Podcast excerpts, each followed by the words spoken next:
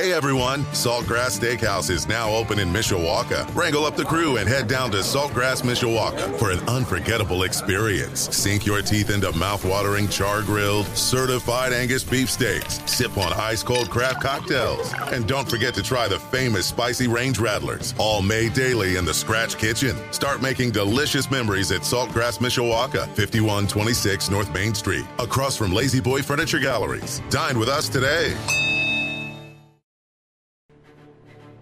Live from our WSBT radio studios in downtown South Bend. Let's go! Come on! Ah! Welcome to Budweiser's weekday sports beat. Wow, don't blink. A lot of major intestinal fortitude going on here. On your home for Notre Dame football. Knocked down by Wooden. The game is over. The Irish is upset Florida State. Notre Dame is number one and Notre Dame basketball. Number one ranked UCLA Bruins have been upset by the Irish of Notre Dame. Good! Arike Ogunbowale wins the national championship for Notre Dame. Plus fighting Irish hockey. They score! Jake Evans scores! Notre Dame 3.7 seconds away from a spot in the national championship game. The NFL and Major League Baseball. Oh my gracious! How about that? Sports Radio 960 WSBT, WSBTRadio.com, the free WSBT radio app. Big time onions! Now, here's your host, seven time Associated Press Broadcasting Award winner, Darren Pritchett.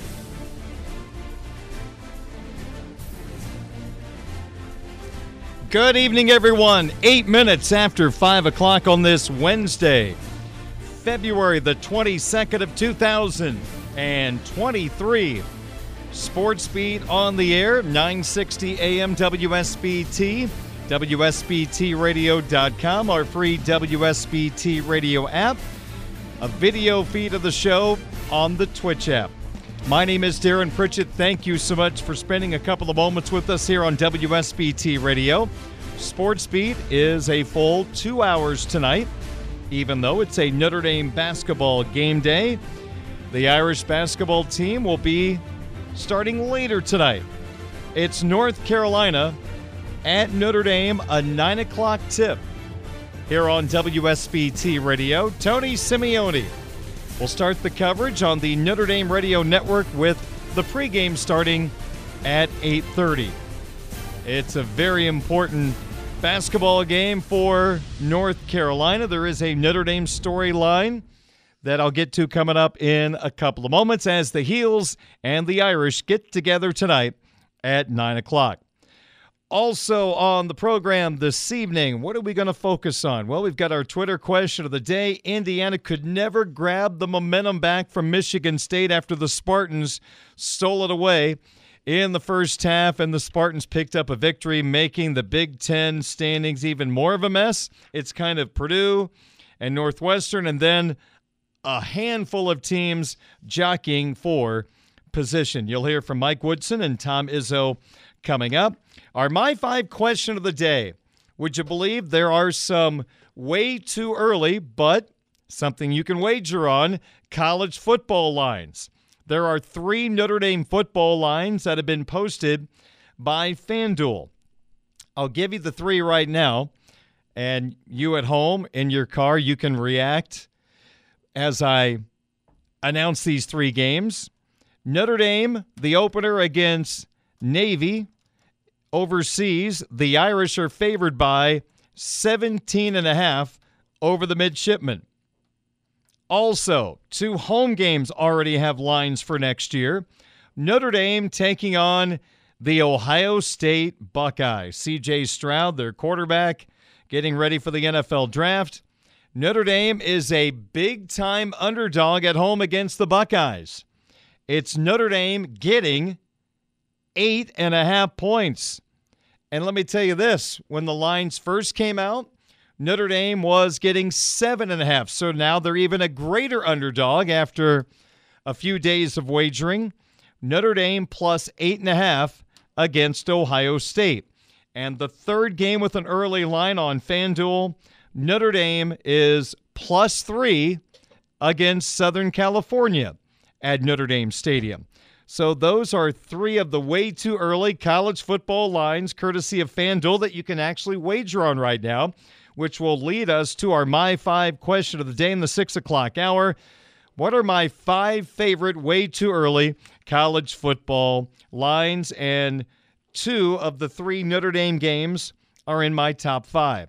Also, coming up, you'll hear from Mike Singer, the Notre Dame football recruiting insider at Blue and Gold Illustrated, blueandgold.com. We talk about Gerad Parker becoming offensive coordinator. We'll talk about how the city of Chicago, there are some blue chip prospects in the 24 cycle that Notre Dame is definitely keeping an eye on. That and more coming up as we talk Notre Dame football recruiting with Mike Singer, probably about an hour from right now at 6:15 here on WSBT Radio. And we'll have a little sizzler, some sports wagering, but I'm just trying to get out of a funk. Three straight days, or actually four straight days of not great picks. We'll try to turn it around tonight. And two of the four selections come from tonight's Notre Dame and North Carolina matchup. Before we get to our hat trick of opening topics, as a sports broadcaster, this is what I would call a very important day in my childhood. Someone that grew up in central Illinois, it was not a hockey area. No one really cared about hockey. Yeah, the Blues and the Blackhawks were close, but where I came from, it was baseball, basketball, football, and hockey. I didn't have many hockey friends, to say the least. But this is the date back in 1980. The greatest upset in American sports took place, wow, 43 years ago today. Hard to believe. The United States hockey team made up of collegiate players, just like players you see at Notre Dame's Compton Family Ice Arena, taking on the professional USSR team that was absolutely destroying all the competition. The two teams played an exhibition game at Madison Square Garden right before the Olympics, and Team USA got hammered by the Soviets.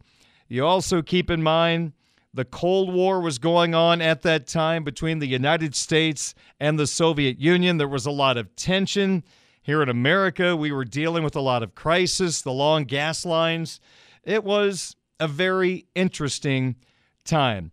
And who would have thought a bunch of college hockey players would lift the spirits of our country. And I guess at that time, little did we know it would become known as the greatest upset in American sports history as a bunch of college kids beat the professional Soviet team in a medal round game. The Olympics in Lake Placid, New York, back in 1980. This was just to get to the gold medal game.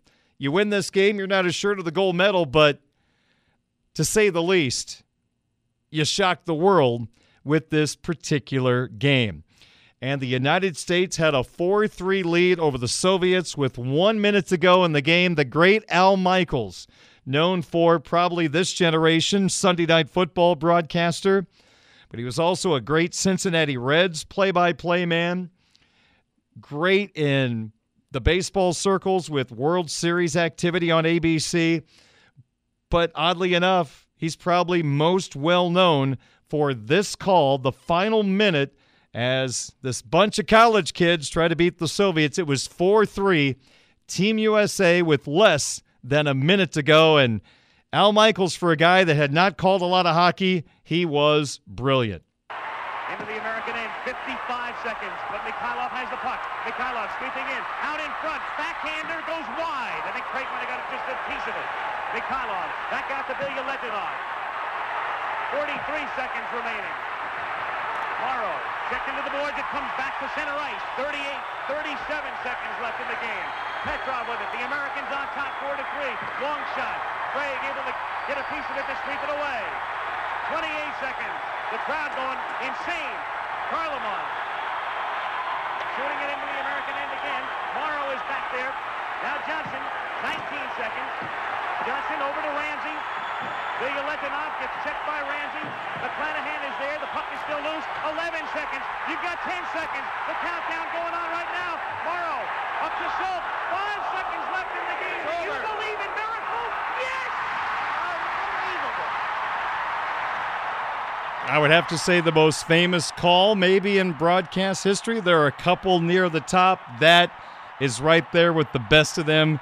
Do you believe in miracles? Absolutely perfect. And when the movie was made about this great moment, Miracle was the name of the movie. And not everything in the movie was 100% on, but it was a terrific movie that was put together by Disney. Mike Eruzione, who scored the game winning goal from Boston University.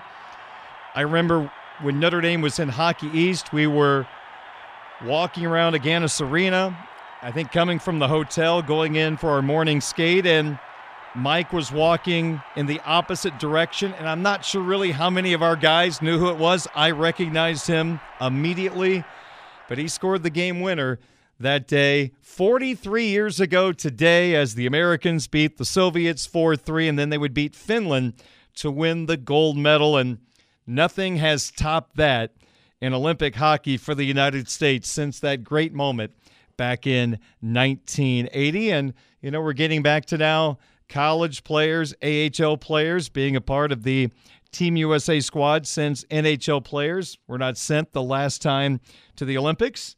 So who knows? Maybe sometime soon we'll have a Notre Dame representative in the Olympics. All right, 517 is our time. And I'll say this that day got me interested in hockey. I don't know if I'm the Notre Dame hockey broadcaster, honestly, without that happening, because I never paid attention to hockey. I was, I guess, about nine years old at that time, eight years old. I just remember the crowd chanting USA. I'm like, wow, what are they all cheering about? What's this red line? What's this blue line? And everybody's going crazy. So let's watch this. And, you know, little did I know that sparked my interest in hockey. We got a big satellite dish in 1982, and I learned more about the NHL. And I guess kind of the rest is history. But I'm so thankful the Americans upset the Soviets, or I'm not sure if I would have got the hockey bug like I did once that game took place. All right, 518 is our time. I'm Darren Pritchett. Let's get to our hat trick of opening topics. Budweiser's weekday sports beat from Sports Radio 960 WSBT.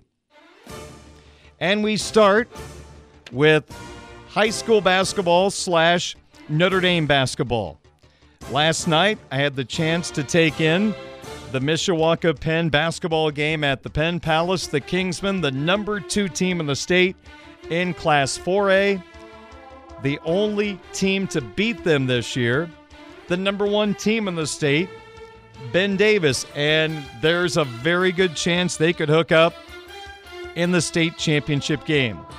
In order to be a true state title contender, at the 4A level, you really need to have a Division 1 prospect. You don't have to, but it sure helps. Ben Davis has a 6'9 Division 1 prospect, and Penn has that particular prospect in guard Marcus Burton, who of course is signed to play basketball at the University of Notre Dame. With the announcement that Mike Brey is retiring, Burton is the only member left in that class of 2023. Two individuals asked for and got their release from Notre Dame. So Burton's all by himself in the class of 2023. He's done a lot this year. Recently became the all time leading scorer in St. Joe County history. He's now over 2,000 points, and he is one of the leading candidates to be named Mr. Basketball in Indiana this year. And no surprise, he put on another show last night in the backyard brawl against Mishawaka. Brian Miller had the call on our sister station, 96 1 the ton. Marcus Burton shakes, makes dribbles, and a pull up left pointer up and good. Marcus Burton with a dozen. Back to Smith. Gives to Marcus Burton. Dribbles right by two or three defenders and explodes to the basket. Put it up and in. He has got 18 outside. Marcus Burton's going to play horse, and he just made sure that he didn't pick up a letter with that three ball as Marcus Burton knocks home another three. Goes to Marcus Burton, fires up a three ball with a hand check that pushed him down was Maddox Yohe, but no blood, no foul. Burton gets another three ball. It's Burton will barely step across the timeline in the volleyball line and launch another three and scored his fifth triple, four of them minimum period number three. Well, Marcus finished with 34 points last night on senior night as the Kingsmen rolled by the Cavemen in the backyard brawl. So, what can Marcus Burton bring to the Notre Dame basketball program? We don't know who the coach is going to be at this time, but one thing is for sure that Notre Dame is getting a terrific ball handler. Great ability to handle the basketball with both hands, has some dynamic dribbling activity to get himself free from defenders. So he's got the ability to get into scoring range with his ability to handle the basketball. When you have a guy that's averaging 30 points per game, he's a Mr. Indiana basketball candidate. You think all about scoring. But one thing about Burton, he distributes the basketball extremely effectively. He can get himself into the lane with the dribble. The defense normally collapses on him, which you can't always do because they have six seven, six eight up front. You leave that big open down low, and it's an easy layup for that particular player. But also, Penn has two other really, really good guards that get lost in the shuffle, including the Smith kid last night who had a couple of early threes in the ball game. But Marcus's ability to get in the lane, even though he's under six foot, he still has the ability with his great vision to get the ball to the right person. And when those other guards are hitting threes, Penn is almost unbeatable because Burton's going to get his 30. And when those other guards are hitting, it's pick your poison. And the poison does not taste very good for the opposition. So I love the fact he's a really good distributor of the basketball, despite the fact he gets his shots and averages 30 points per game. I think he's a solid on ball defender. I think he gets a little grabby at times, which you'll have to clean up at the Division One level. But with his foot quickness, you know he's going to have the ability to keep people in front of him. And I think more than anything else, he has evolved his offensive game. Marcus has made himself into a major threat shooting the three point shot. I talked about his ball handling. He's a distributor, and he can score from anywhere. He can get himself into great scoring range around the basket, or he can line up and shoot a long range three point shot. And he fired a couple of long threes last night that found the bottom of the net. So he is truly one of those guys that knows how to score the basketball, and that should translate well to Notre Dame. So, what's the next step for Burton now going to Notre Dame? A couple of things that have stood out to me. As I mentioned, get a little less grabby on the defensive end, rely on that quickness and foot speed, basketball IQ to put himself in the right spot. I'm going to be curious to see how he's going to be able to defend the big ACC guards, not being six foot, facing six three, six four swingmen. You think about playing Virginia, how Virginia gets their guards down low and they'll post up the opposing guard. That could be an issue. And you know what? Honestly, people talk about three star, four star, five star. I don't get into all that drama as much as other people. He's listed normally as a three star. If he's six three, he's a four or a five star probably. I'm only imagining. I don't make the stars, but I can only guess his height is the only thing keeping him from being more well thought of by the recruiting services. And you know what? That doesn't matter. He's picked his school, he's going to Notre Dame, he's happy, and that's all that matters. So who cares about the star system? I do think one thing on offense, he has a tendency from time to time to use that chicken wing to get a little extra separation from the defender. You're going to get away with that at the high school level, being the premier player on the floor. Going to Notre Dame, that push off, as we all know in college basketball, is being called more than ever. So that's just a minor cleanup that I think can easily be taken care of. But Notre Dame's got a guy that knows how to score the basketball, distributes the ball well, great ball handler. I think he's got really good basketball IQ, defends well. And it'll be interesting to see, honestly, who he plays with next year. Who's going to be left? Who's coming in? I would have to imagine he is automatically a starter next year because you lose all your scores except Starling, who's back, but JJ may not come back. He might go somewhere else with the transfer portal. You got no one else in the class right now, so Marcus at this point is kind of passing to himself. He's going to average 75 per game. But hopefully, Notre Dame, once they get their coach, they can get some transfers into the program, and Notre Dame will have a competitive team next year. But we've got a great talent to watch again in our area in Burton.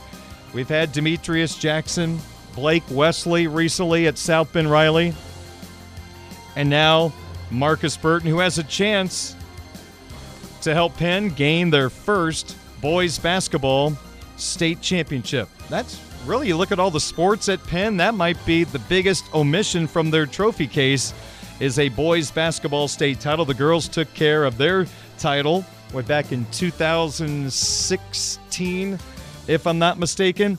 And this Penn team, I think they're as good as any local team that we have had in a few years. And I mean this to compliment the rest of the Penn team, not as a negative toward Burton because with Marcus Burton in this group, they can win a state title. If you didn't have Burton, I think this group is talented enough. I'm not sure their record would be any different than it is right now. That's how much respect I have for the other parts of this Al Rhodes basketball team. But with Burton, they go to another level as a state championship contender. So, Kingsmen have lost once, and it might be a while before they lose again if they lose again. We know down around Indianapolis, weird things happen. Teams beat really, really elite teams. And if Ben Davis gets knocked out, who knows? Maybe that opens the door even more for Penn to win that state championship and a chance to have a baseball and a basketball title within a year, which is one heck of an accomplishment. All right, our second hat trick opening topic for this Wednesday. Notre Dame and North Carolina playing at Purcell Pavilion tonight. 9 o'clock start, pregame at 8.30 here on WSBT Radio. For Notre Dame, hey, let's face it, there aren't many positive storylines right now. If I can grab a storyline, it's a minor one, but if Notre Dame loses tonight, they would fall into a tie with Louisville for last place in the ACC. If Notre Dame loses, they would be 2 and 15. Now they beat Louisville head to head, so they would not be the last seeded team of the ACC tournament, but in terms of looking up the standings on the internet, Notre Dame would be tied for Louisville if they lose this game. For Carolina, remember when this team was number 1 in the country? They are now 16 and 11. They are 8 and 8 in a less than stellar ACC. And keep this in mind Carolina's on the road tonight. The Heels are only 2 and 7 away from the Dean Dome this season. If you are a believer in Joe Lunardi and his bracketology on ESPN, entering tonight's game, the North Carolina Tar Heels are not in the field of 68. According to Lunardi, they are the second team out of the field of 68. So it is obvious to say losing to Notre Dame would classify as a bad loss for this Carolina basketball team. It would be a stain on their resume. They cannot lose this game tonight. For the Fighting Irish, hey, just go wing it, man. Let her rip, as Mike would say. Coach Brey's just going to keep them loose. Let's go out there, have some fun. Let's see what happens. Now, Notre Dame has lost five in a row, but their last four losses have been by a combined total of 14 points. So they are in all these games. They just can't get over the hump. Maybe this is a night with a Carolina team that's not playing great at this time. They're not great on the road. Could this be a moment where Notre Dame rises up and puts a little dagger in the heart of the Tar Heels. History shows Carolina matches up very well with Notre Dame. Back on January 7th in Chapel Hill, North Carolina at the Dean Dome, Carolina beat the Irish by 17 points, 81 64. Now the Heels built a 41 28 halftime lead, ended up winning by 17. In that game, their talented post player, Armando Bacot, kind of did whatever he wanted 9 of 17 from the field, 21 points, 13 rebounds. Caleb Love had 18 for Carolina. For the Irish down in Chapel Hill, Nate Laszewski had 17, Dane Goodwin, J.J. Starling with 10. Cormac Ryan did not finish that game. He was called for a flagrant two foul and was ejected after Puff Johnson dunked on him. They both went crashing to the floor, and Cormac, with his right foot, kicked near the face of Puff Johnson.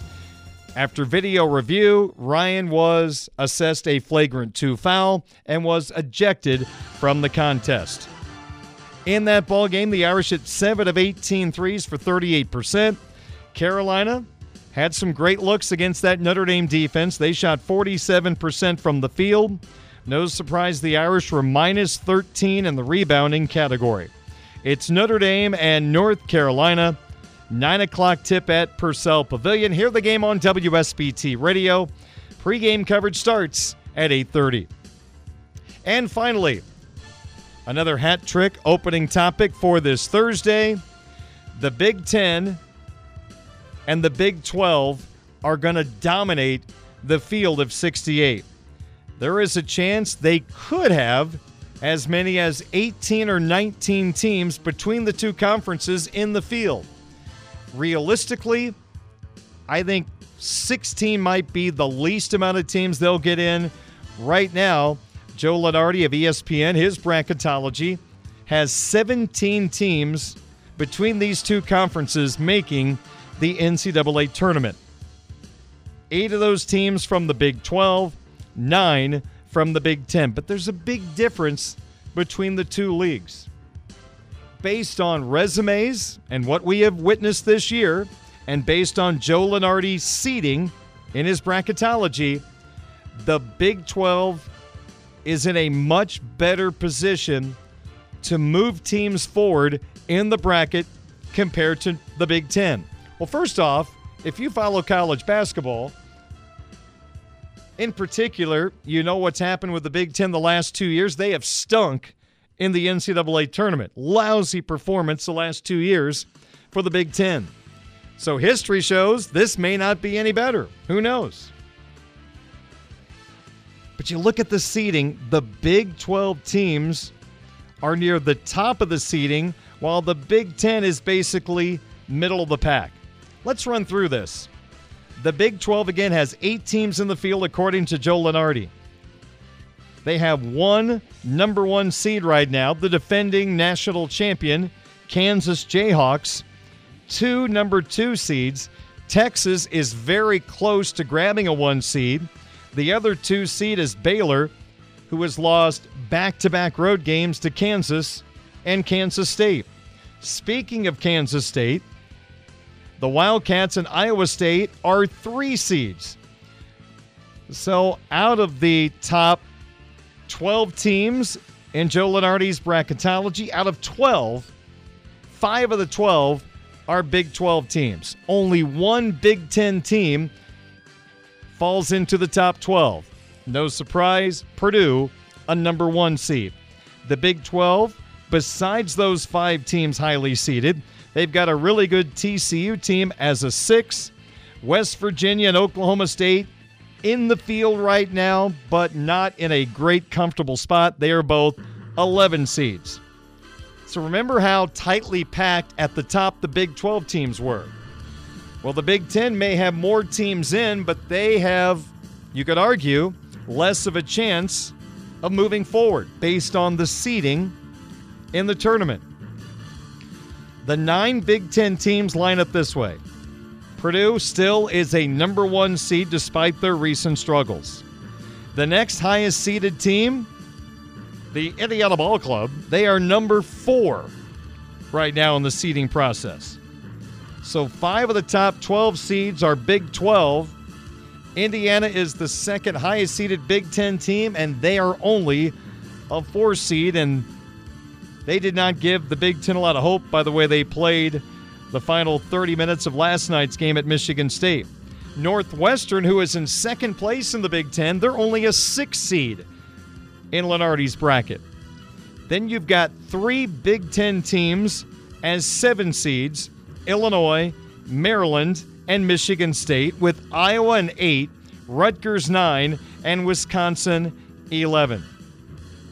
So even though the Big Ten has more teams than the Big 12, the Big 12, they've got more of the big guns going into the field of 68, while the Big Ten has Purdue and then kind of a whole bunch of other teams scrapping in the middle of the seating for the field of 68. So right now, the Big Ten outside of Purdue and Northwestern, they're just beating each other up. I mean, it is demolition derby in the middle of the Big Ten standings, and I'm just not sure how many of those teams are going to make that big run. Can they change the narrative of the last two years? Now, matchups are everything in the tournament, injuries as well. But the Big Ten's going to have to prove it to us that this year is going to be different. But watch out for the Big 12. You watch those games, the competition level is a step up from the Big Ten and probably two or three steps up from the ACC. That's our hat trick of opening topics, analysis on Penn's Marcus Burton, who's going to Notre Dame, a preview of Notre Dame, North Carolina, and the Big 12 is greater than the Big 10 as of right now in college basketball. Twitter question of the day is coming up. We'll talk Notre Dame football recruiting with Mike Singer in about a half an hour on Sports Radio 960 WSBT.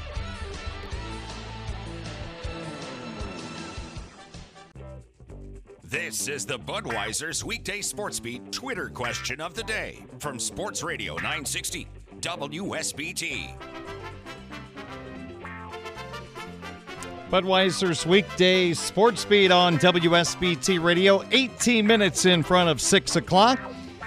Let's go to the tote board, our Twitter question of the day yesterday, which is available on my Twitter account at 960 SportsBeat. This got a lot of attention yesterday. The question was Are you more comfortable with the dynamics of the Notre Dame offensive coordinator search after hearing from Irish head coach Marcus Freeman on Monday? This, of course, is in reference to all the rumors and the buyout questions and all the different rumors and storylines that came out in regard to Notre Dame bringing in a couple of coordinators for whatever reason didn't work out. Gerad Parker is now the offensive coordinator. He comes from Coach Freeman's staff. So, are you more comfortable with the dynamics of this coordinator search after you heard from Marcus Freeman on Monday, who very confidently and delivered some great messages in regards to all of these scenarios? And you were convinced, Irish fans. 67% say they are now more comfortable with the dynamics of the coordinator search after hearing from Marcus Freeman.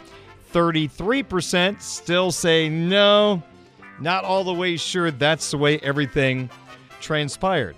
Again, I think Parker nailed the press conference, and that more than anything made me feel a lot better. But at the end of the day, no matter if they hired Parker, Klein, Ludwig, Nick Saban, Bill Belichick as offensive coordinator, it comes down to results and we will have results in a few months. So until we get results, we are not going to know how this is going to turn out. We do know this Notre Dame has a high level quarterback ready to run whatever offense that Gerad Parker goes with. So we greatly appreciate you supporting our Twitter question of the day. And let's go ahead and ask you another question. It was posted earlier this afternoon on my Twitter account at 960 SportsBeat. What Notre Dame football related storyline do you believe is most likely to occur this spring? So, which is most likely to occur from these four choices? Number one, Irish tight end Michael Mayer ends up being a top 10 pick in the NFL draft. The second storyline involving the Notre Dame offense. A real quarterback competition takes place, not just a spoken one in press conferences, but it is truly Hartman versus Buchner, a true quarterback competition in the spring. Your third possible Notre Dame offensive storyline that is most likely to occur this spring that Notre Dame, in that small little window this spring, they'll add a grad transfer to help the offense. And your fourth and final storyline is that at least one current member of the Notre Dame offense during that window will put their name into the transfer portal.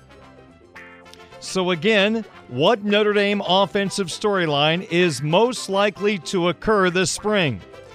Tight end Michael Mayer is in the top 10 of the NFL draft. Hartman and Buchner will have a true quarterback competition, not just a spoken one in press conferences. Number three, Notre Dame will add a grad transfer this spring. And your fourth choice, somebody currently on the roster, will put their name into the transfer portal. We'd love to get your vote, and if you wish, offer a response. Reply to the Twitter question of the day, and we would more than happy to read that on the air. So give it a shot. What Notre Dame offensive storyline is most likely to occur this spring? In regard to yesterday's question about your comfort level with the dynamics of the coordinator search after hearing from Marcus Freeman, Bobby wrote in Darren, if Marcus Freeman is good, so am I. But it comes down to winning, especially the biggies Ohio State, USC, and Clemson. Hopefully, the offense is productive. Pressers, speeches, etc. are great, but as BK once said, we're in the business of winning. True depth. That's from Bobby. His response to yesterday's Twitter question of the day on my Twitter account at 960 SportsBeat.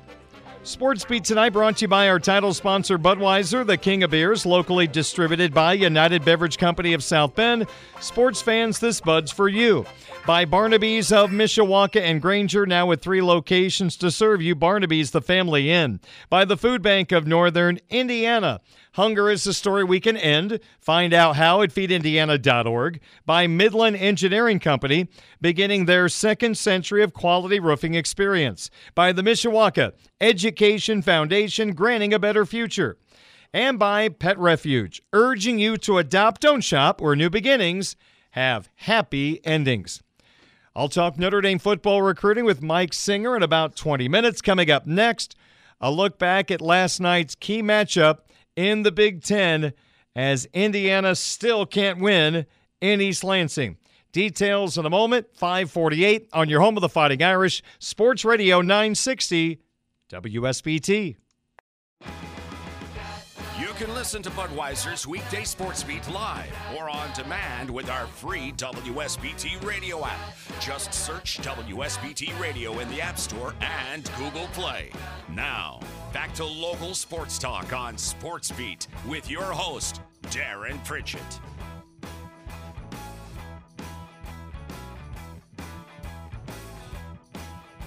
It is 5:53 at WSBT. I'm Darren Pritchett. Thanks for joining me on Budweiser's weekday Sports Beat on your home of the Irish. And Notre Dame is hosting North Carolina tonight, nine o'clock tip, 8:30 pregame on Sports Radio 960 WSBT. Well, the middle of the Big Ten standings got much more messy last night after Michigan State downed Indiana 80 to 65 at the Breslin Center. It is fair to say that Indiana stinks at Michigan State. They are now 3 and 23 in their last 26 trips to East Lansing. For Indiana, it was a rough night to be a visiting team. One week ago, last night, was the tragic shooting on the campus of Michigan State. The Spartans playing at home for the first time since that shooting. A lot of emotion, a lot of extra pregame activity taking place. A very difficult situation for a road team. But at the start of the game, those facts did not factor into Indiana's start. As the Hoosiers rolled out to an 8 0 lead, they got up 12 to 3, but with 227 to go in the first half, Michigan State took the lead and the Spartans would go on a 22 7 run, carrying over into the second half to build a double digit lead on Mike Woodson's team. One of the big reasons why Michigan State was draining threes from everywhere. They outshot their percentage. There was a game earlier this year against Illinois. They did not hardly shoot a three, and they didn't hit a three. But in this game, they caught fire. Indiana in the wrong place at the wrong time. Tyson Walker had 23 points after missing his first four shots of the game.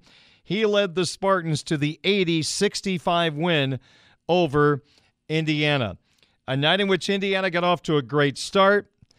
In the second half, getting down by double digits.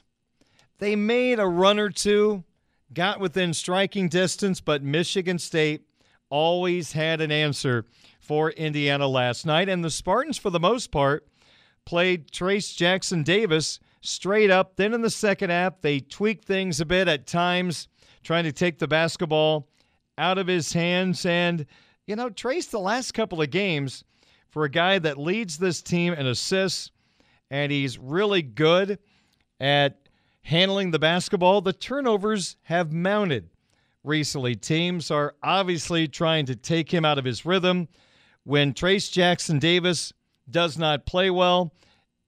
I think it's fair to say that Indiana is not going to beat the elite teams in the country. They need him to be outstanding. And, you know, he's scoring points, but also I think he's just making a few more mistakes than we are used to seeing. But there is a lot of pressure on Trayce to play well. The opposition is forming their defense around him.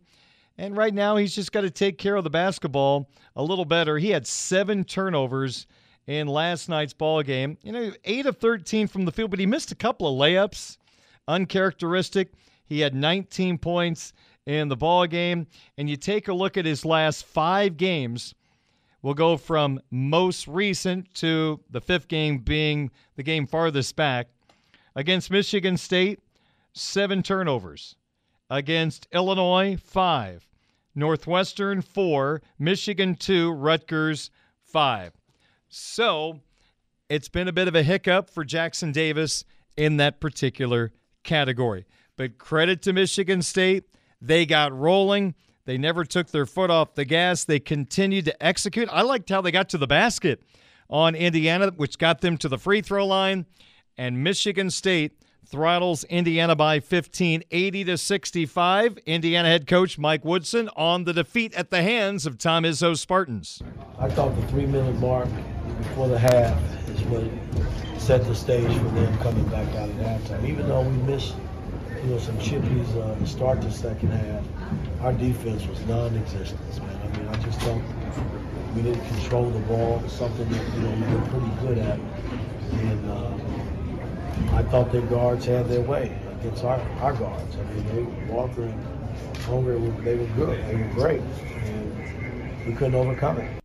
Well, I know Mike didn't like the defensive effort, and no, it was not great, but there was also a point Michigan State was just kind of unconscious from the three point line.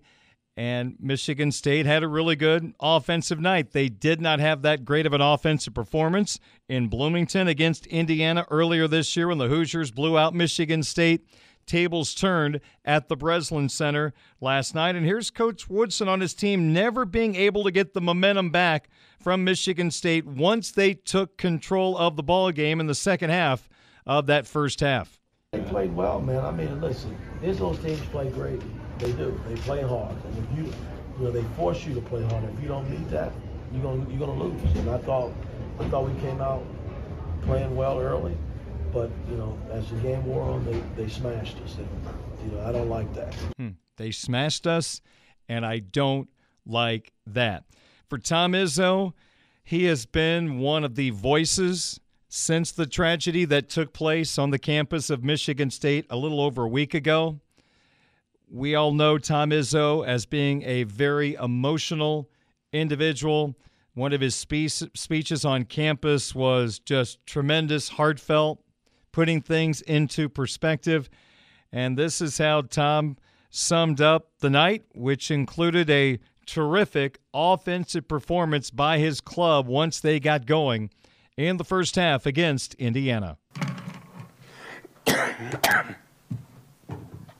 wow.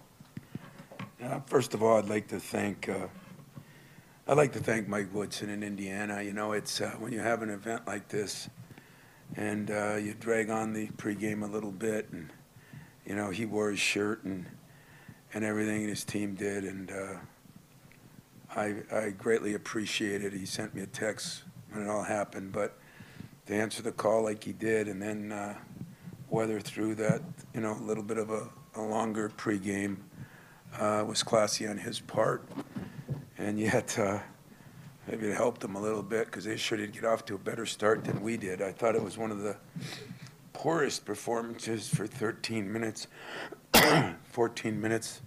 We just seemed like offensively we didn't move the ball, we didn't do much, and uh, and then between Tyson and uh, and Kohler, we had a few plays, and Tyson was uh, out of his mind there in a couple of those shots, and I told him after, you know, he missed that layup late, and I said, you must have to be 30 feet from the basket to make a shot. You know, you can't make a layup, but you make a, a three. But, you know, we just cranked up. Our defense got better, our rebounding got better, and our ball movement got better. And then we started driving the ball. When you start driving the ball, what happens? You get fouled. That hasn't happened to us all year, just about. I thought my staff did a hell of a job. You know, we put through a lot of different things at Trayce. Um, the kid is a phenomenal player. I mean, there's two or three really good players. But this kid, uh, you know, he learned how to dribble and pass. I think that's the part of his game that has improved the most. And he's not only a passer, he's a willing passer. And uh, he leads him in assists. Think about that for a center. Yeah, that is pretty remarkable. That's Tom Izzo, the Michigan State head coach, following the 80 65 win over Indiana. So that particular result helps Purdue to possibly clinch at least a tie for the Big Ten championship this weekend. The scenario, I think, is pretty simple. You've got Northwestern in second place at 11 and 5, Purdue in first place at 13 and 4. So Northwestern is a game and a half back, and they have four games left. Purdue has three games remaining. Northwestern is on the road in a rivalry game taking on Illinois in Chambana tomorrow night. If the Illini knock off the Wildcats, and then if Purdue at home beats Indiana on Saturday, that would clinch at least a tie for Matt Painter's team for the Big Ten regular season crown. And once they clinch the tie, all they have to do is win one more game or Northwestern drop another game, and then it is an outright title for the Purdue Boilermakers. So that is the scenario right now. The Boilermaker magic number for clinching at least a tie is two, and they can clinch that tie with an Illinois win over Northwestern tomorrow night and Purdue winning at home against Indiana on Saturday. And that will take pretty much all the drama out of the Big Ten race. So Indiana is 10 and 7 in third place, but right behind them at 9 and 7, Iowa, Illinois, Michigan State, Rutgers, Maryland, Michigan. Six teams at 9 and 7 right now as everybody is scrambling to get into the top 4 in the Big 10 standings. That is important because the top 4 teams in the standings at the end of the regular season earn double byes in the Big 10 tournament in Chicago. That's just two less games you have to play en route to a Big 10 tournament championship. So right now, Purdue, Northwestern, and Indiana have three of the four spots, and then you've got that glob of teams right now at nine and seven. And if Illinois beats Northwestern tomorrow night, not only does that help Purdue, it kind of brings the rest of that pack closer to the second seeded Northwestern Wildcats. The middle of the Big Ten standings is like the Daytona 500, a restrictor plate race. Everybody's all jammed together and they're kind of going from lane to lane, trying to find the fastest way around the track. Right now, that's the Big Ten. Everybody is just all piled on top of one another. And truly, it's going to be a wild Big Ten tournament in the Windy City. It is 6.04. Darren Pritchett with you. Let's take a timeout. A sports update is coming up in just a matter of moments. Then we've got a My Five question of the day. The top five way too early college football lines, courtesy of FanDuel. Two of the five games involve the Fighting Irish. We'll also talk Notre Dame football recruiting with Blue and Gold's Mike Singer in just a bit. All coming up on your home of the Fighting Irish, Sports Radio 960 WSBT. A Michiana tradition continues. Welcome to Budweiser's weekday sports beat on Sports Radio 960 WSBT.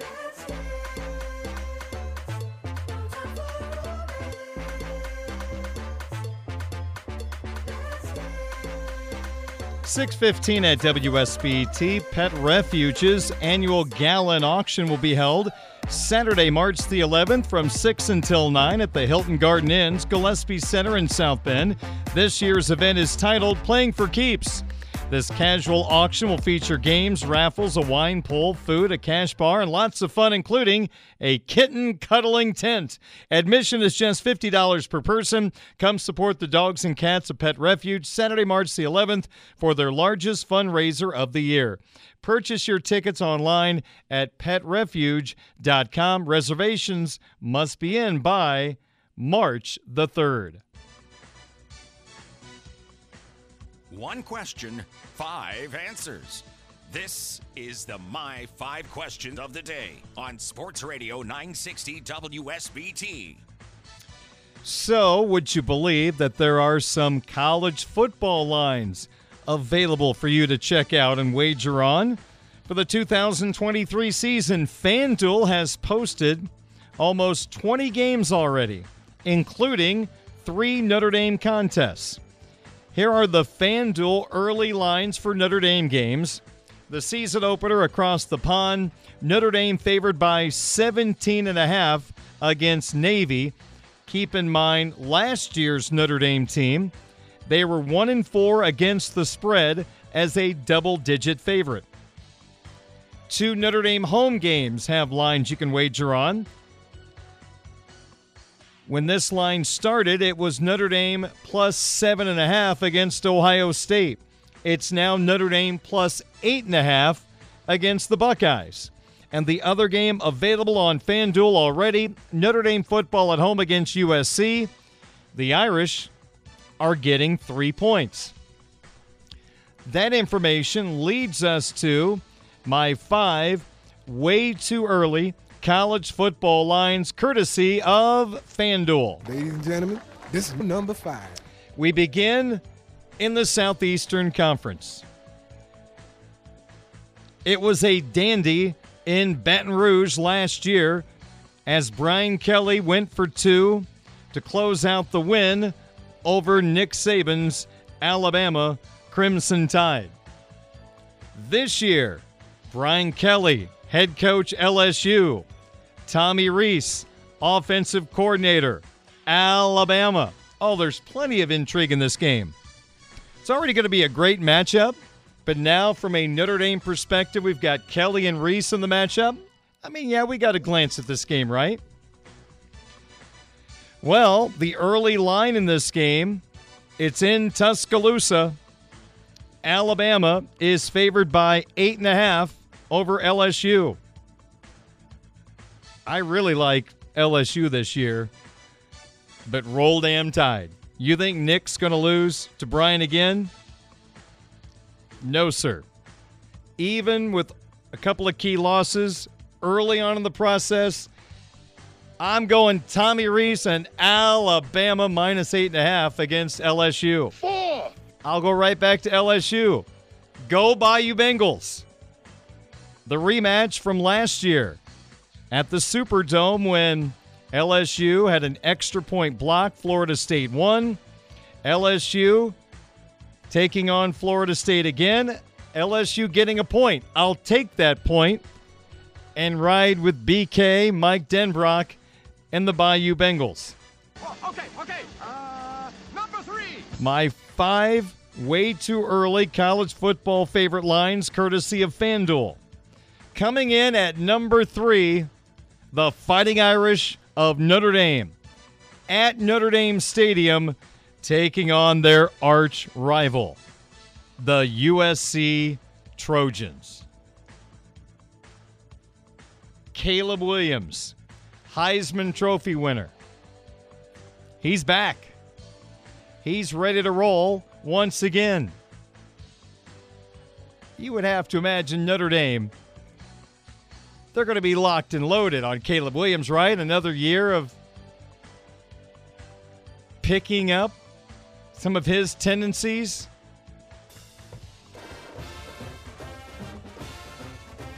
And the odds makers believe this team from Southern California that still have defensive woes will have the answer for Gerad Parker's offense, led by quarterback Sam Hartman. The early odds October 7th, Notre Dame Stadium, USC favored by three against the Fighting Irish. How dare the odds makers make USC the favorite? Don't they know what's happened around these parts when USC comes to town the last decade? Yeah, Lincoln Riley's here, but come on now. Come on. We're talking about Sam Hartman at quarterback, those stable of running backs. My early look at this game, thanks to FanDuel, I'm going Notre Dame plus three against the University of SoCal. You can have Lincoln Riley and Caleb Williams. I'm going Sam Hartman and the Fighting Irish of Notre Dame. Let's move along. Number two. All right. Early college football lines, courtesy of FanDuel, my five favorite. We're up to number two. Let's go right back to the Fighting Irish of Notre Dame. That's right. The Irish are going to take on the Ohio State University Buckeyes at Notre Dame Stadium September 23rd. The Buckeyes will still be early in the process of replacing their all everything quarterback, CJ Stroud. Notre Dame is a heavy underdog against the Buckeyes, who might be, might be, I say might be, the third best team in the Big Ten this year. Are the odds makers just relying on past history with Ohio State that they're just going to be good? Well, Notre Dame played them to an 11 point game in Columbus last year when Ohio State very easily could have hammered them. Didn't happen. So let's go. Notre Dame will take the eight and a half points at Notre Dame Stadium against the Ohio State Buckeyes. And by the way, Notre Dame last year as an underdog went three and one with two outright victories. Let's go Irish plus eight and a half against Ohio State. Number one. Which leads us to number one, my favorite way too early college football line, courtesy of FanDuel. I mentioned a moment ago, Ohio State might be the third best team in the Big Ten. Hmm. Well, you probably know Michigan is ahead of Ohio State, but who's that other team? Keep an eye on Penn State. They believe they are locked and loaded to be a major factor in the Big Ten East this year. They have their eyes set on winning that division, winning the Big Ten championship, and going to the playoff. If we are going to believe in Penn State, then we are going to have to take Penn State against Ohio State in Columbus October 14th. So, with that being said, we'll take Penn State plus eight at Ohio State. So, our five early favorite lines for the college football season, courtesy of FanDuel. Alabama roll damn tide minus eight and a half against LSU. LSU plus one against Florida State. Notre Dame plus three against USC. Notre Dame plus eight and a half against Ohio State. And we'll take another dog, Penn State plus eight against Ohio State. We'll talk Notre Dame football recruiting with Blue and Gold's Mike Singer next on WSBT. Budweiser's weekday sports beat continues on Sports Radio 960 WSBT, WSBTRadio.com, the WSBT Radio app, and on Twitch. As Darren Pritchett talks Notre Dame football recruiting with Blue and Gold Illustrated insider Mike Singer. My conversation with Mike is on 960 AM WSBT and also available on the Blue and Gold YouTube channel. Well, Mike, good to be with you. And Notre Dame now has an offensive coordinator, a very familiar name for Irish fans from last year when he joined the staff as tight end coach. It is Gerad Parker. It's official. He met the media on Monday. And the first thing I'll say is he absolutely stole that press conference. I was truly impressed, Mike, with the way he handled a lot of questions, including what in the world his role was at West Virginia in terms of play calling. But I thought he had a really good day. I mean, he said off shucks in there. Um, I mean, when you drop off shucks in a press conference, I'm sold. Um, but yeah, you liked a good Southern um, accent in there. Um, he's just he's a he's a good you know kind of family faith football guy. I, I'm I'm rooting for him. I'm pulling for him at Notre Dame. Seems like a a really nice guy and a good recruiter from everything I'm told. You know, source called him a war daddy. Uh, I think I talked about that last week. Um, so yeah, I, I, I think it's uh, look with anyone they would hire, Darren. It's going to be a we'll see whether Absolutely. it's Collin Klein or um, you know me or, or or Gerad Parker or Darren Pritchett, whoever the offensive coordinator was going to be. It, you know, it's going to be a we'll see. There's there, you know there, there can be home runs on paper, but otherwise you, you don't know. I mean, Tommy Rees was hired as offensive coordinator with absolutely no experience, um, and you know, three years later he's going to Alabama for the same position. So, um, which if we, we can have the is that a, a, lateral move or an upgrade? We can have that debate a different day, but it's uh, it's Alabama football. But yeah, going back to your point, thought Gerad Parker had, you know carried himself really well in his press conference. You know, good speaker, really good man. Um, you know, it's a solid get for the Irish. Mike, I know that Mark has brought a couple other candidates to town. For whatever reason, they didn't work out. So he interviewed a member of his staff, someone he's known for a good amount of time, going back to their days at Purdue. Why do you think ultimately Marcus decided to go this direction? Well, it's kind of, uh, I mean, you're, you're, giving me a, a softball here. It, it, a big part of why he went in this direction is because Ludwig and Collin Klein did, you know, and that's a different discussion for a different day as well. Whether it was uh, more buyout related with Ludwig, or um, you know, if they if he truly did, you know, just have a change of heart, or you know, whatever you want to call it, you know, to stay um, at Utah. But that's a big part. I mean, they. I was told they had Zoom calls with you know many candidates, but it was kind of the narrowed down to the two that they brought on campus, and Klein and Ludwig. Um, and I think when Ludwig turned them down, it was or again, it was a buyout. You know, different discussion for a different day. Um, but I think that they just kind of were like, we're not restarting this thing. We did that. We like the guy we have in house. Um, I, you know, I think the comfort thing is that's real, and I think that's something that Marcus Freeman values. And um, you know, people in the Goog feel like that. He's got a brilliant football mind, and um, it kind of will continue this thing. And I think the sneaky big thing that not people are talking about enough, Darren, is Gino Guidugli, the quarterbacks coach.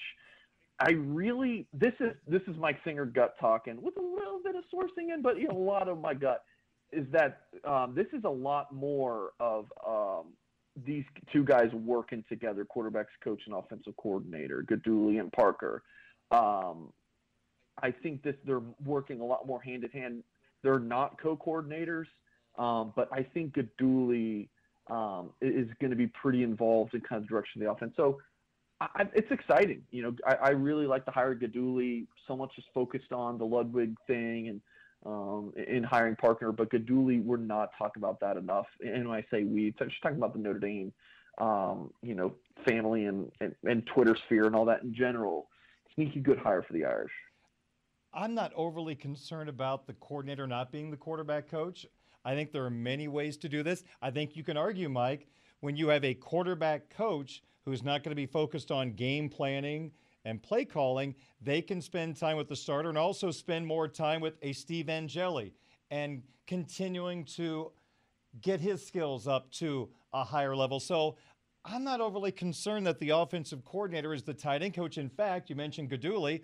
What happened at Cincinnati? He was the quarterback coach. Mike Denbrock was the offensive coordinator and a position coach, and that worked out very, very well as Cincinnati went to the playoffs. So I think if people are concerned about the offensive coordinator not being the quarterback coach, I'm totally fine with that.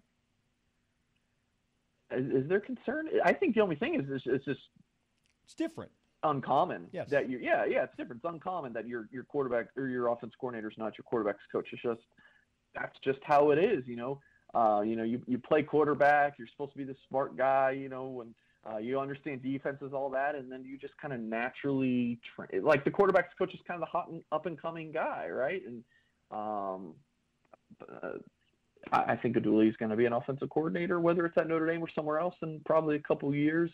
Um, his you know path as a coach just seems to be on upward trend. And um, yeah, Gerad Parker. Um, yeah, I, I think I, we, we talked about this before we started recording. We don't really know what his whole deal at or, or West Virginia was. So he's got a little bit of experience in there, um, but I don't think we can look at his time at West Virginia um, and be like, ah, that was a failure, success. It was just a whole weird ordeal. So yeah, blank slate for me for Gerad Parker. Um, but again, just what we kind of seen and, and, what I've gathered from him seems like a really nice guy um, and a really smart football coach, good recruiter again. But what he'll do on the field, Darren, I got no idea. We'll, we'll see you this fall.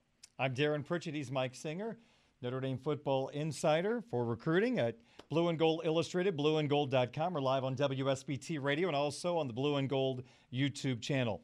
One other thing from Parker's press conference I just want to mention, and I think we're on the same wavelength here. Uh, Marcus Freeman, Gerad talked about a pro style offense. I mean, today you look at the NFL, they're almost running a college style offense. So, pro style offense doesn't really mean much to me. I don't think there's many teams across the country not running a form of a pro style offense. Now, the air raid is a little different, but Mike, I think we're just going to see what a lot of teams are doing across the country. And also, I think you're going to see an offense that probably has some characteristics of the National Football League. Darren, I remember playing NCAA, you know, 14. 11, 12, 13, 14, those video yep. games, right? And when you would pick your school that you were going to play as, there were different offenses. It would be spread offense, air raid, pro style, triple option. Nowadays, it's I mean, everyone's doing the same stuff. Yep. Um, obviously, your your academy schools are you know doing the triple option, but everyone's doing shotgun. I mean, it, it's everyone's spreading it out. You know, Notre Dame might run more under center than some other schools, you know, at times, but it's all the same stuff. The what you want to call the offense, it doesn't matter to me. I mean, everyone's we're not having that discussion like we did a decade ago about different styles of offense, and everyone's starting to run a spread and look at what Oregon's doing. Everyone is doing this stuff. It's a copycat game. Total non-discussion for me. Think nothing of it. Let's move along to something you had recently. What blue chip ratio? Give me a little details on this. So I, I think when someone thinks a blue chip recruit, you're thinking, oh, that five star guy. So the blue chip ratio is the amount of four and five stars you have for your class. So if you sign 20 overall players and 17 of them are ranked a four or five star, then your blue chip ratio is 85%. So that's that's really all that is. So Notre Dame's blue chip ratio uh, for the 2023 recruiting class uh, was 79%. They signed uh, 24 high school recruits, and 79% of them were four and five star players. And, and, that was, I think, of the top 10 schools nationally, like of the top 10 where they ended up ranking in the 23 class per the on three consensus rankings, it was number, they had the fourth best blue chip ratio. That's really all it is. And, and it really is just a way, Darren, to look at how deep your class is. So it, and so you're looking at the four and five stars, but really what you're doing is how many three stars do you have? Like how many of the low ranked guys? That to me, that's what this points out. So only having 21% of your class is ranked as three star, that's a pretty good number. You compare that uh, to 2022, Notre Dame's 77%. That's strong. off to a really good start in 2024 per uh, 2024 class with 88%. Uh, if you look back at the 2021 class when Notre Dame signed 27 players, blue chip ratio of 48%, Darren. That's a that's a really low number. So you want it to be above 70% for for the Fighting Irish because you're signing just a higher quality of player, less projects. You know, typically your three-star guys that Notre Dame are going to sign, and I'm speaking very generally here, are going to be more of projects. Um, you know, boomer bust type talent. So yeah, you like to see the higher blue chip ratio because you're just again you're raising the the floor of your recruiting class. Maybe not the ceiling because not all four and five stars are rated equal. You can have the number one overall player in the country or the number 350 overall player in the country kind of lumped together there because they're both a four or five star. But for me, and looking at the blue chip ratio, it's more about how many three stars are you signing, or should I say the lack of three star players that you're signing. Hmm. Mike, I want to talk about the city of Chicago for a second. Yeah.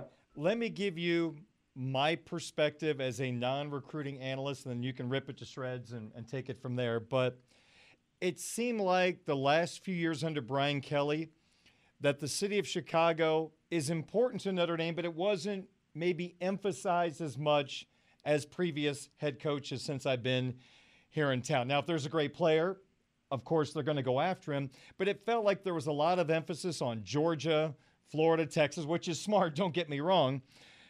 Are we starting to see Notre Dame jump back more into the city of Chicago? Because you think about Iowa and Wisconsin, the success they've had, they live in the city of Chicago. I know Brett Bielema at Illinois is trying to get back into Chicago. I'm just curious, am I way off base? And do you feel like Marcus Freeman is more involved in Chicago than we've seen the last few years? So rip me to shreds.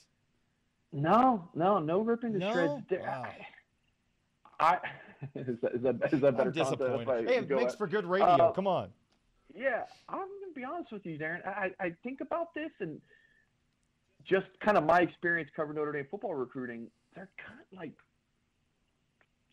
Chicago. They recruit the same as Chicago. They do Dallas or Atlanta. You know, it's it's Notre Dame. They're really everywhere.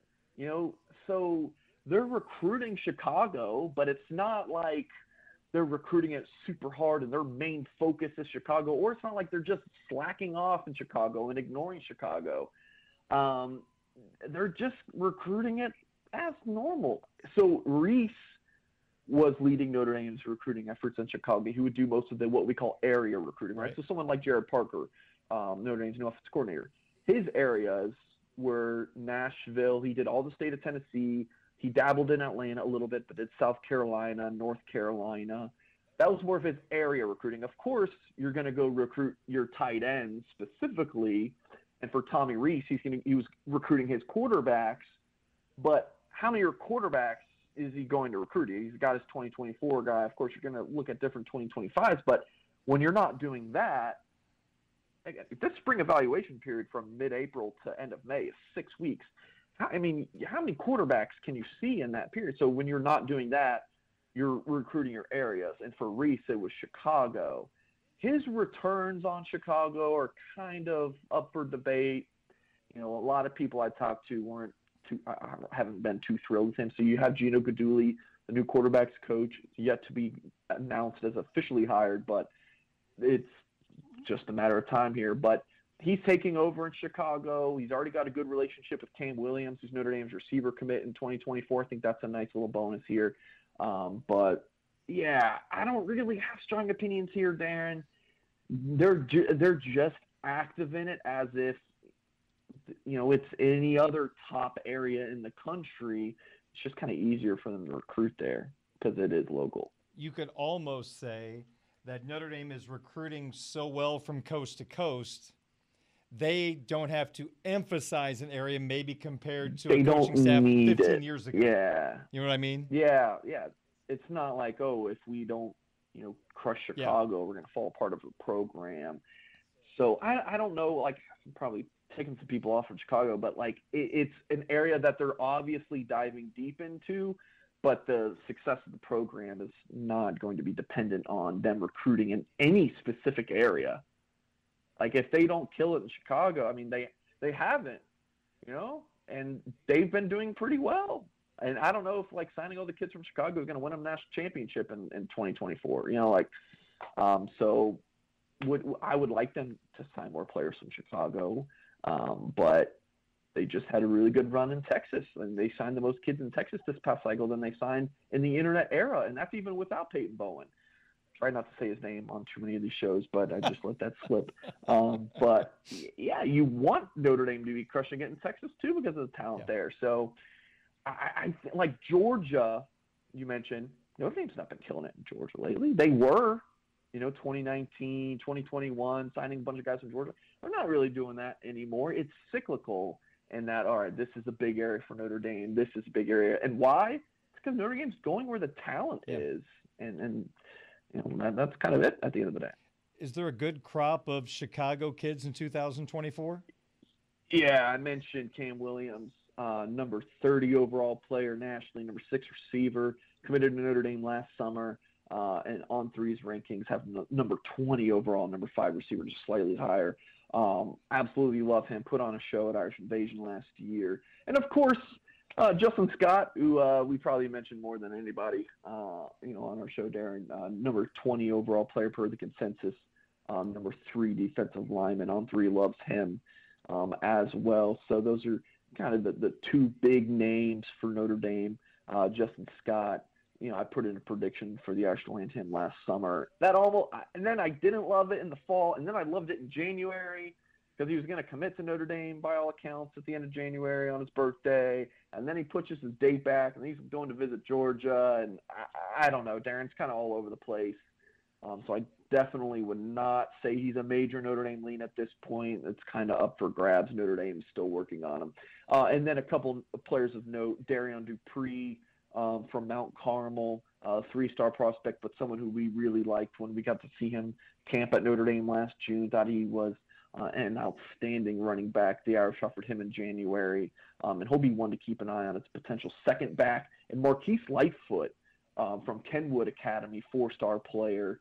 Um, you know, Darren, it's it's hard for me to say with a ton of certainty like uh, anything on the defensive line board, other than I think Bryce Young is trending pretty strongly towards Notre Dame. It's the son of Bryant Young. He's down in Charlotte. And Notre Dame has Owen Wafle committed in, interior defensive line. But, but other than that, like, I don't know if Notre Dame's going to land Marquise Lightfoot or the other 50 defensive linemen they're after right now. The defensive line board is just so massive right now that, you know, Lightfoot coming off the edge, like just how does he stack up on the board? I don't have a strong sense of it right now, but Notre Dame offered him, I want to say it was last April. So he's uh, been a player on the board for, for quite some time. Um, and he's been to Notre Dame um, four times in total. So definitely a player who the staff's familiar with. And yeah, all four of these guys, I like. I wouldn't be stunned if Notre Dame ends up with all four. Um, you know that parlay probably doesn't happen, but Notre Dame's definitely in a good position with all of them. Mike, let's close up shop with this. If I'm a 2026 elite player, should I be expecting a phone call possibly from Notre Dame with an interesting offer? I, I guess they've offered a few at this point, but to me, when you're talking about offering what what are they freshmen freshmen in high school right now it's it's so far in advance like they've offered um, four players in total um, so it's it's nothing too crazy one of them is Emmett Mosley's younger brother, Trent Emmett Mosley, of course, his father. Um, you know, Emmett Mosley played um, at, at, Notre Dame. Cindy Mosley, um, his mom, um, played soccer at Notre Dame. So it's not nothing too crazy um, out of the 2026 class yet. But hey, staff is offering guys early, but it's I don't. There, there's nothing too much to say, but yeah, they're they're leaving no stones unturned, even with freshmen. It appears. All right, Mike, we are heading towards spring practice, not too far away. We still have a quarterback coach press conference to get to and also the hiring of an offensive line coach. So many, many reasons for people to join the blue and gold family right now. Yeah, how about that? We even hired uh, Kyle Kelly, uh, a, a, reporter. Um, we you know got him over from Rivals. We're really excited about him. He started with us on Monday, so you can read. Um, I mean, look, if you like just my work at Blue and Gold covering recruiting, we got doubled it up now. Kyle Kelly's just hit the ground running. And for folks wondering, Mike, does that mean you're leaving or you're not going to be covering recruiting as much? No, no, just added uh, you know, another writer to the stable. We're super pumped about it. So uh, blue and gold, always the place to be. So I'll just start calling you the super duper insider then to separate you. Two. There you go. Is that okay? There you go. All right. I'll take it there. Mike, good to be with you as always. Greatly appreciate the conversation, and maybe next week we'll be chatting about officially having a quarterback coach and maybe an offensive line hire. So we'll do it again. I, I, I would love that, Darren. Let's just get this news done with and move along. All right. He's Mike Singer. I'm Darren Pritchett. Sportsbeat continues in just a moment on your home of the Fighting Irish, Sports Radio 960 WSBT. Hey everyone, Saltgrass Steakhouse is now open in Mishawaka. Wrangle up the crew and head down to Saltgrass Mishawaka for an unforgettable experience. Sink your teeth into mouth-watering char-grilled, certified Angus beef steaks. Sip on ice-cold craft cocktails. And don't forget to try the famous spicy range rattlers, all made daily in the Scratch Kitchen. Start making delicious memories at Saltgrass Mishawaka, 5126 North Main Street, across from La-Z-Boy Furniture Galleries. Dine with us today.